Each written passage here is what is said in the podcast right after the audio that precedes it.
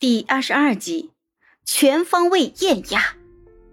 时间已经趋近傍晚了，两个人都要赶往红毯现场。依父子清的想法，当然是带着盛乔一起过去了。他又没有车，总不可能打个出租吧？结果他的经纪人有些为难。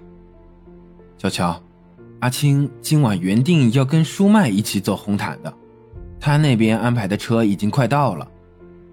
舒麦就是今晚傅子清要拿奖的那部剧的女主演，剧组的男女主角自然是要携手入场的。这一次红毯安排的是车子直接开到红毯的起点，下车就开始走。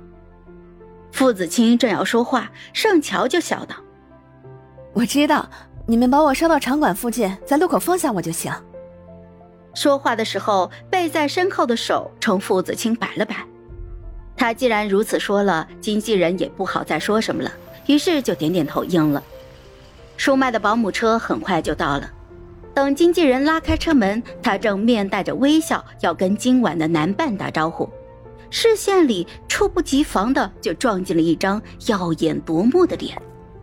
盛乔冲他笑了一下：“你好。”然后傅子清紧接着就上来了，经纪人坐到了副驾驶，解释说。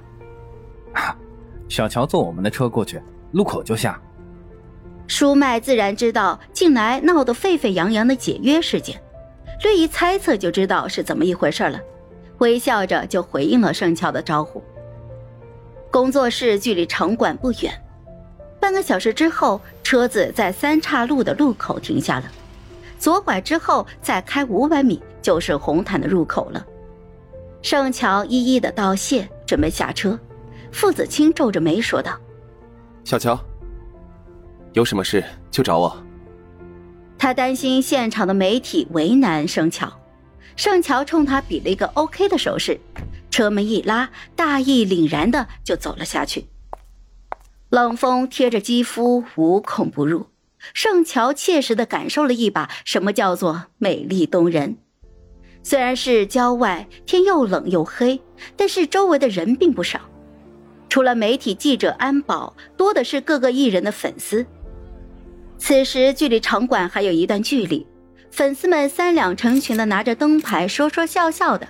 忽然看到路边穿着星空裙、水晶鞋的女孩，她就走在人行道上，右手还提着裙摆，长发犹如黑枣一般散在身后，随着她的步伐微微的飘荡着。微风拂起那一条银色的丝带，像夜行的光一样。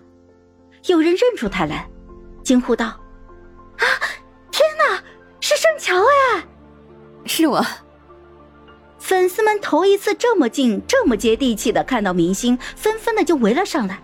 “哎，盛乔，你怎么在这儿走路啊？”“哎，小乔，你公司没给你派车吗？”“你这样好像在逃的公主啊！”